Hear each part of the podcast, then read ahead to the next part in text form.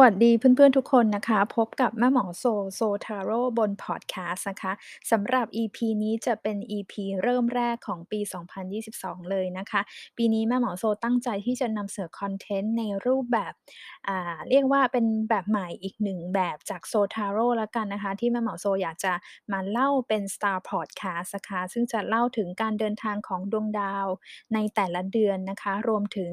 อิทธิพลนะคะ ว่าจะส่งอิทธิพลอย่างไรนะคะ รวมถึงว่าเราเนี่ยสามารถที่จะใช้พลังงานจากดวงดาว ให้เกิดประโยชน์กับชีวิตประจำวันของเราได้อย่างไรนะคะ เราจะเป็นการ approach โหราศาสตร์ในรูปแบบใหม่ที่รู้สึกว่าเราจะไม่ต้องรู้สึกกลัวดวงดาวอีกต่อไปเมื่อเราเมื่อดาวย้ายดาวเปลี่ยนนะคะ แต่เราเรียนรู้ที่จะเข้าใจธรรมชาติ แล้วการเดินทางพลังงานของดวงดาวนะคะแม่หมอโซเชื่อว่าเราทุกคนสามารถที่จะเปลี่ยนพลังงานตรงนี้ มาเป็นพลังงานบวก แล้วก็สร้างแรงบันดาลใจให้กับเราได้นะคะ ก่อนที่จะมาดูดวงดาวของเดือนกุมภาพันธ์นะคะแม่หมอโซก็ได้หยิบไพ่ Oracle นะคะ ซึ่งเป็นไพ่ที่จะบอกถึงพลังงานของเดือนกุมภาพันธ์ให้กับเพื่อนๆทุกคนนะคะ ที่มีโอกาสได้ผ่านเข้ามาฟังพอดแคสต์นี้นะคะไพ่ดีมากๆเลยแล้วแม่หมอโซก็คิดว่ามันเหมาะสมกับพลังงานของเดือนนี้มาก สามารถดูหน้าไพ่ได้ตรงหน้าปก EP นี้นะคะไพ่มีชื่อว่า birthing birthing a new age นะคะ เดี๋ยวจะอ่านให้ฟังก่อนนะคะ birthing new creations dreaming a new world into being นะคะ พูดถึงการกำเนิดใหม่ของความ อของยุคใหม่ การมาถึงของมุมมองใหม่ๆนะคะ นวัตกรรม New Age ก็คือสิ่งใหม่ๆนะคะ ที่พูดอย่างนี้เนี่ยหมายความว่าเป็นเดือนที่แม่หมอคิดว่าเพื่อนๆหลายคนเนี่ยถ้าเกิดว่ามีไอเดีย มีความคิดที่อยากจะสร้างสรรค์ มีคุณอาจจะมีแรงบันดาลใจ อยากจะได้ทำสิ่งใหม่ ๆ อาจจะเป็นความฝันการทำโปรเจกต์ของคุณ การมีไอเดีย หรือแม้กระทั่งการเอามาปรับใช้ในการทำงาน คุณอาจจะค้นพบแนวทางใหม่ วิธีการใหม่ ๆ หรือการค้นพบตัวตน ของเรานะคะ ตัวตนใหม่ของเรา หรือการทำตามความฝันของเรานะคะ การที่เราจะมีการปรับเปลี่ยนให้ตัวเราเนี่ยได้แสดงออกถึงความเป็นตัวเรา ความเป็นเอกลักษณ์ได้อย่างไรนะคะเอ่อมาถึงยุคใหม่นะคะ New Age นะคะมันก็ยังมีความหมายว่าเอ่อสิ่งใด ๆนะคะ ที่เป็นค่านิยมเดิมๆ เป็นการติดกับแพทเทิร์นหรือรูปแบบเดิมๆนะคะ ก็อาจจะใช้ไม่ได้แล้วในอ่าเมื่อเราอยากจะสร้างการเปลี่ยนแปลงให้กับเรานะคะ เพราะฉะนั้นอันนี้แม่หมอโซก็คิดว่าเป็นเดือนที่ทั้งในเรื่องดวงดาว แล้วก็ไพ่ออร์เคิลเนี่ยก็ส่งเสริมนะคะให้เรามีความกล้าที่จะแตกต่าง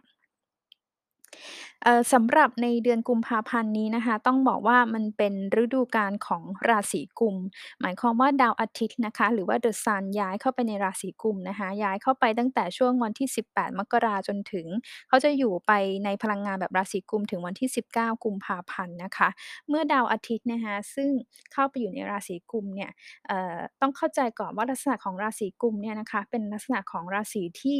มีความ อ่า unique ก็คือมีความเอกมีเอกลักษณ์โดดเด่นไม่เหมือนใครนะคะ มีความแปลกใหม่ ราศีกุมเป็นสัญญลักษณ์ของนวัตกรรมนะคะ ดาวครองเรือนของราศีกุมจริงๆแล้วคือมฤตยูหรือยูเรนัสนะคะ เพราะฉะนั้นเนี่ยเมื่อดาวอาทิตย์เข้าไปอยู่ในราศีกุมในตในเดือนนี้ตลอดทั้งเดือนเนี่ยสำหรับพลังงานที่จะส่งผลกับอิทธิพลกับคนหมู่มาก collective ก็คือว่า มันเป็นการมาถึงของการเปลี่ยนโครงสร้างเก่า เปลี่ยนโครงสร้างเดิมนะคะ แล้วก็หาแนวทางใหม่ ๆ วิธีการใหม่ ๆ อะไรที่มันไม่ใช่ mainstream ที่มันแตกต่างไปจากเดิม มันอาจจะแปลกมันอาจจะใหม่ มันอาจจะทำให้คุณรู้สึกกลัวที่จะเปลี่ยนแปลงนะคะ แต่ดาวอาทิตย์เข้ามาเสริมในราศีกุมเนี่ยจะทำให้คุณกล้าออกจาก ข้อจำกัดหรือการตรีกรอบหรือมุมมองแบบเดิมๆได้นะคะ ทีเนี้ยดาวดาวอาทิตย์อยู่ในราศีกุมเนี่ยนะคะในช่วงต้นเดือนนะคะ ต้นเดือนก็คือในช่วงสัปดาห์แรกของเดือนเนี่ยก็จะมีลักษณะที่ดาวอาทิตย์เนี่ยไปอยู่ใกล้กับดาวเสาร์เขาเรียกว่าตำแหน่งกุมกันนะคะ ดาวเสาร์เนี่ยพูดถึงอะไรที่เป็นโครงสร้าง พูดถึงการทำงานแบบ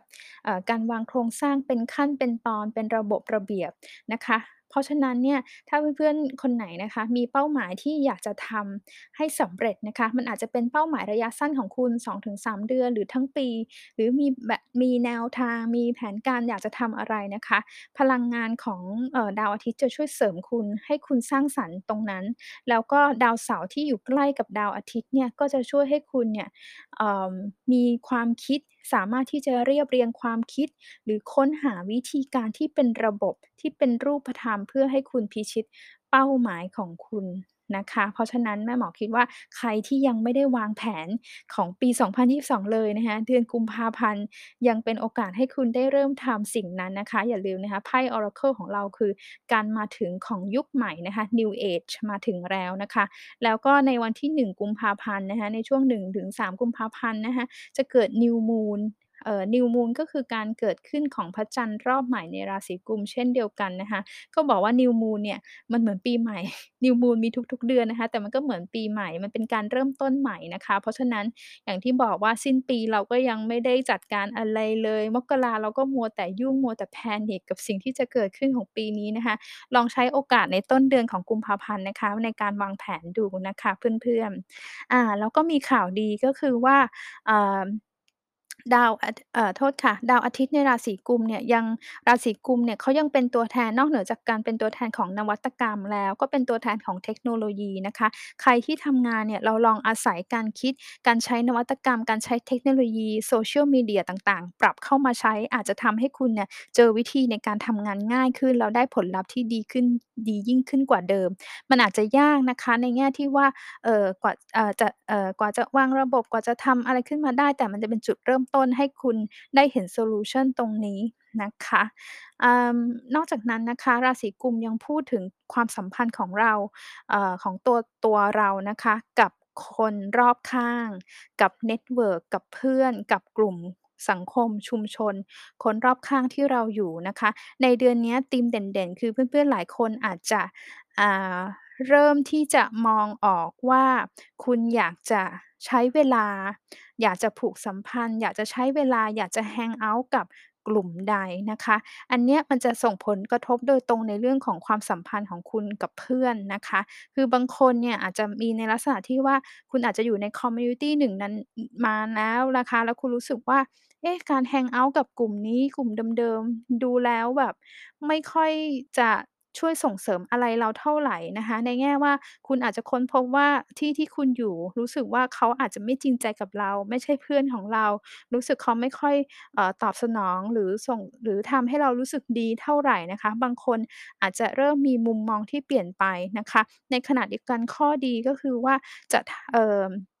อิทธิพลของดวงดาวในเดือนเนี้ยนะคะ จะทำให้คุณเนี่ยได้ไปค้นพบ หรือไปเจอกลุ่มเพื่อน กลุ่มคน กลุ่ม network ที่มีความคิด หรือว่ามีวิสัยทัศน์ มีเป้าหมายอะไรบางอย่างที่เหมือนกับคุณนะคะ เขาเรียกว่า Soul Aligned นะคะ คือคนที่เหมือนมีจิตวิญญาณที่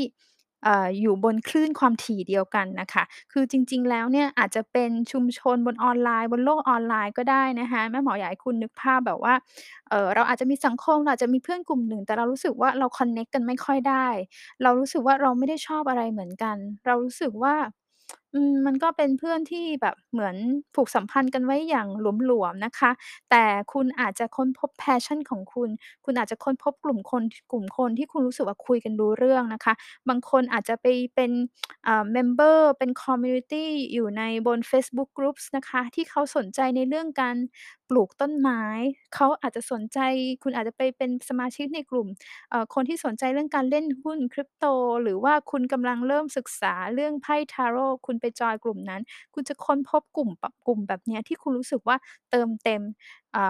เติมเติมเต็มความสนใจของคุณ แล้วก็ทำให้คุณเนี่ยได้พัฒนาตัวเองไปในรูปแบบที่คุณต้องการนะคะ อันนี้ก็ไม่ได้บอกว่าคุณจะทะเลาะกับเพื่อนหรือคุณจะผิดใจกับเพื่อนนะคะ มันก็แล้วแต่แล้วแต่ดวงดาวของแต่ละคนนะคะ แต่อิทธิพลโดยรวมเนี่ยจะเป็นเดือนที่เหมาะมากในการค้นหาเอ่อแม่หมอจะใช้คำว่า Soul Tribe นะคะ คือกลุ่ม กลุ่มเผ่าพันธุ์ที่มีจิตวิญญาณเดียวกันนะคะ จะมันจะโดยมากแล้วมันจะเบสจากความสนใจ หรือสิ่งที่คุณค้นพบในช่วงนั้นๆนะคะแม่หมอคิดว่าถือเป็นเรื่องที่ดี มันจะช่วยเสริมทักษะสกิลความสามารถ แล้วก็เติมเต็มในเรื่องจิตใจจิตวิญญาณของเราได้นะคะ ข่าวดีอีกอันหนึ่งก็คือว่าในเดือนนี้นะคะ ตั้งแต่วันที่ 3 กุมภาพันธ์เป็นต้นไปดาวพุธ ซึ่งเป็นดาวที่เกี่ยวข้องกับการสื่อสาร การเจรจา เกี่ยวกับการพูดคุยการเดินทางต่างๆนะคะ จะเริ่มเข้าสู่โหมดเดินหน้าอีกครั้งหนึ่งนะคะเออในตลอดช่วงเดือนมกราที่ผ่านมาดาวพุธเขาเดินถอยหลังนะคะ เรียกว่าโคจรพักอะค่ะ เดินถอยหลังมันก็อาจจะทำให้เรื่องการสื่อสารของคุณรวนนะคะออแผนเจรจาการเดินทางติดขัด การพูดคุยกับคู่กับแฟน หรือลูกค้าอะไร มันจะแบบช้าล่าช้าไปหมด งานมันไม่เดิน รถเสียแบบนี้ก็ได้นะคะ แต่เมื่อ เอ่อ ในกุมภาพันธ์นะ 3 กุมภา ดาวก็จะเดินหน้าอีกครั้งหนึ่ง คือในช่วงแรกเนี่ย ในต้น ต้นเดือนเนี่ย แม้พุธจะเดินหน้านะคะ แต่เขายังอยู่ ยังเดินหน้าอย่างช้ามาก ๆ เขาเรียก เขาเรียก Mode Station นะคะ เอ่อ ก็ยังเหมือน ยังอยู่ในช่วงที่ยังไม่เต็มที่นะคะ แต่พอเข้าเข้าสัปดาห์ที่ 2 กุมภาพันธ์ไปแล้วเนี่ย ก็จะถือว่างานต่างๆ เริ่มเริ่มเดินหน้าได้อีกครั้งหนึ่งนะคะโบนัสพิเศษก็คือว่าวันที่ 9 กุมภาพันธ์นะคะดวงดาวเนี่ยก็เสริมมากเหมาะมากในการที่คุณจะมีการปิดการขายเจรจานำเสนองานต่างๆนะคะ เสนอผลงานต่างๆ อะไรเงี้ยก็เป็นถือว่าเป็นวันที่ดีนะคะในเดือนนี้ในเดือนนี้ก็จะใกล้ๆวันวาเลนไทน์นะคะวันที่ 12 พลังงานของดาวศุกร์ก็จะกุมกันกับดาวอังคารนะคะเออตามโหราศาสตร์เนี่ยแบบตะวันตกเนี่ยเขาบอกศุกร์กับอังคารเนี่ยเป็นเหมือน Boyfriend and Girlfriend นะคะเป็นเป็นแฟนกันนะคะ ก็จะส่งอิทธิพลที่ดีนะคะ ในเรื่องของความสัมพันธ์นะคะ ความสัมพันธ์บางทีมันก็หมายความว่าความสัมพันธ์ของเรากับอีกฝ่ายหนึ่งอาจจะไม่เป็นต้องเป็นเรื่องของความรักก็ได้แต่ถ้าเป็นเรื่องของความรักความสัมพันธ์เนี่ยมันก็จะเพิ่ม passion เอ่อจะดีต่อการแสดงออก ต่างๆนะคะ ความโรแมนติก หรือบางทีมันเสริมคุณในเรื่องของสิ่งที่คุณชอบหรือ passion เอ่อในในชีวิตของคุณนะคะ อืมในเดือนนี้นะคะยังมีอิทธิพลของดาวใหญ่ ๆ อีกอันหนึ่งคือดาวพลูโตนะคะ ดาวพลูโตตอนนี้อยู่ในราศีมังกรนะคะพลูโตอยู่ในราศีหนึ่งนานมากเลยนะคะ ตั้งแบบ 20 กว่าปีนะพลูโตเนี่ยจะ ทำมุมที่ดีนะคะ มุมที่สอดคล้องกลมกลืนกับจุดราหูนะคะ จะ เอ่อ จุดราหูเนี่ยนะคะ แม่หมอคิดว่าเพื่อน ๆ หลายคนนะคะ จะรู้สึกว่า เรามีการเปลี่ยนแปลงในด้านจิตใจ จิตวิญญาณ และตัวตนของคุณอยู่ภายในนะคะ คือหมายความว่า คุณอาจจะเริ่มคิดแล้วว่า ต่อจากนี้ไปเนี่ยฉันจะใช้ชีวิตไปอยู่ อยู่ในจุดไหน ฉันจะอยู่จุดเดิมแบบนี้หรือเปล่า หรือฉันอยากจะทำให้มันมีการก้าวหน้าขยับขยาย นะคะ แม่หมอยกตัวอย่าง อย่างเช่น ฉันไม่อยากจะเป็นมนุษย์เงินเดือนอีกแล้ว ฉันอยากจะเป็นเจ้าของธุรกิจ ฉันอยากจะเป็น Entrepreneur ฉันอยากจะเป็นเจ้าของสตาร์ตอัปฉันอยากจะออกจากงานมาเล่นหุ้นเฉยๆ อะไรประมาณเนี้ย คือคุณจะมีความคิดไอเดียอย่างเงี้ยอยู่มากมายเป็นการขยับขยายนะคะ เมื่อลักษณะของดาวแบบนี้นะคะเอ่อพลูโตทำมุมที่ดีกับ North Node หรือว่าจุดราหูเนี่ยนะคะ จะช่วยให้คุณเนี่ยค่อยๆเหมือนเหมือนกับว่ารู้ว่าจะต้องทำอย่างไรเพื่อให้ไปถึงเป้าหมายตรงนั้น มันอาจจะไม่ได้แบบว่าปิ๊ง ตรัสรู้ขึ้นมาข้ามคืนนะคะ แต่คุณจะค่อย ๆ เห็นว่า จะต้องมีสิ่งใดที่คุณต้องหยุดทำ เลิกทำ แล้วคุณต้องเริ่ม ต ต เลิกทำนะคะ พลูโตมันเป็นดาวแห่งการย่อยสลาย การทำลายล้าง การปล่อยให้ตัวตนเดิม ๆ ที่อาจจะ เอ่อ ไม่ได้ แสดงศักยภาพเท่าไหร่ของคุณเนี่ย ย่อยสลายหายไป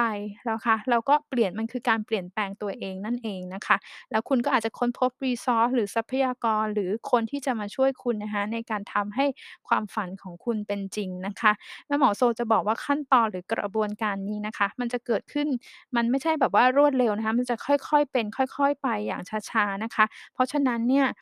อยากจะให้เพื่อนๆคอยสังเกตนะคะว่าในระหว่างที่เราใช้ชีวิตไปนะคะ ตลอดในปีนี้ทั้งปีเลยนะคะจุดราราหูแปลว่า passion นะคือความหลงใหลการค้นพบบางอย่างที่คุณชอบ แล้วราหูโดยลักษณะของเขาเองราหูไม่ใช่ดาวนะคะ ราหูเป็นจุดเป็นจุดตัดจุดตัดของวงโคจรจันทร์ดาวอาทิตย์กับดาวจันทร์นะคะจุดราหูเนี่ยมันเป็นจุดที่เขาบอกว่าเหมือน เขาเรียกว่า North Node of Destiny นะคะ คือจุดที่จิตวิญญาณของเราอะเกิดมาเพื่อทำสิ่งนั้น มันจะเป็นเอ่อสิ่งที่เติมเต็มให้กับชีวิตเราเป็นมิชชั่นของชีวิตเรา ลองสังเกตดูนะคะว่าปีนี้คุณค้นพบอะไรนะคะ โอเคค่ะ ในช่วงท้ายปีนะคะ เอ๊ยท้ายเดือนนะคะ วันที่ 28 กุมภาพันธ์ ก็จะมีปรากฏการณ์ Full Moon นะคะ พระจันทร์เต็มดวง Full Moon New Moon เนี่ย เกิดขึ้นทุกเดือนนะคะ แล้วแต่ว่าเขาจะไปอยู่ในราศีอะไร เป็นพลังงานแบบไหน ในตั้งแต่วันที่ 28 กุมภาพันธ์นะคะ เกิด Full Moon ใน ในราศีสิงห์ ององศาที่ 28 นะคะ เอ่อ Full Moon ในราศีสิงห์เนี่ย ราศีสิงห์เป็นราศีที่พูดถึงความเป็นปัจเจก ความเป็น ความโดดเด่น ความเป็นจะเทียบว่าอะไรดีเอ่อ creator นะคะความเป็นอินฟลูเอนเซอร์ความโดดเด่น การได้ค้นพบ passion เป้าหมายอะไรต่างๆ อย่างเงี้ยนะคะ เกิด Full Moon ในในราศีสิงห์ตรงนี้นะคะ คือเอ่ออย่างที่บอกแม่หมอว่า ธีมของเดือนเนี้ยสอดคล้องกันมาก ๆ คือมันเป็นเรื่องของการค้นพบ passion ของการค้นหาสิ่งที่คุณชอบ สิ่งที่มันตอบโจทย์ทางจิตวิญญาณ เป้าหมายในชีวิต ทั้งในเชิงของการใช้ชีวิตแบบ อ่า ทั้งรูปธรรม แล้วก็นามธรรมนะคะ เกิด Full Moon ในราศีสิงห์เนี่ยนะคะ ก็คือว่ามันจะช่วยให้คุณได้ค้นพบเส้นทางตรงนั้น แล้วทำให้คุณกล้าที่จะ ทำตามความฝันของคุณ ลืมบอกไปว่า ราศีกุมนะคะ ดาวอาทิตย์ในราศีกุมของเดือนเนี้ย กุมเป็นในโหราศาสตร์แล้วเป็นสัญลักษณ์ของความหวังนะ ความหวังแล้วก็ความใฝ่ฝันอันสูงสุดนะคะ เพราะฉะนั้นคุณจะเห็นว่าธีมของดวงดาวเนี่ย จะช่วยสร้างพลังบวก จะช่วยสร้างความกล้า ในการที่จะแตกต่างในการไล่ตามความฝันต่าง ๆ ของคุณนะคะ แต่มีทิปส์ หรือเคล็ดลับไว้นิดหนึ่งว่า เราไม่ใช่นั่งฝันแล้วก็ลอย ๆ เฉย ๆ มโนนึกขึ้นมาเองนะคะ เพราะว่าดดาวเนี่ยมันก็ยังมีอิทธิพลของดาวเสาร์อยู่ ดาวเสาร์เป็นดาวที่จริง ๆ แล้วมีข้อดีมากๆนะคะ ดาวเสาร์จะทำให้คุณอยู่บนโลกของความเป็นจริง จะทำให้คุณ ตั้งใจทำงานหนัก จะทำให้คุณ work hard จะทำให้คุณเอ่อคอยฝึกฝีมืออย่างไม่หยุดหย่อนจนกลายเป็นผู้เชี่ยวชาญ จะทำให้คุณมีพลังอึดในการอ่าสร้างในการทำสิ่งต่างๆ ในการพิชิตเป้าหมายหรือความท้าทายต่างๆ เหล่านั้นนะคะ เพราะฉะนั้นเนี่ยแม่หมอคิดว่าความฝันหรือเป้าหมายอะไรบางอย่างที่คุณอยากจะทำนะคะ ในเดือนเนี้ยเหมาะมากเลยนะคะ มันจะเป็นการที่เราได้ค้นพบสิ่งต่างๆ สิวิธีการรวมถึง ทางหนทางสู่ความออสำเร็จด้วยนะคะโอเคค่ะ อันนี้ก็จะเป็นพลังงานของดวงดาวคร่าวๆนะคะ แม่หมอโซก็อยากจะนำเสนอคอนเทนต์ที่เอ่อเรียกว่าเราอยากจะนำเสนอโหราศาสตร์ในรูปแบบ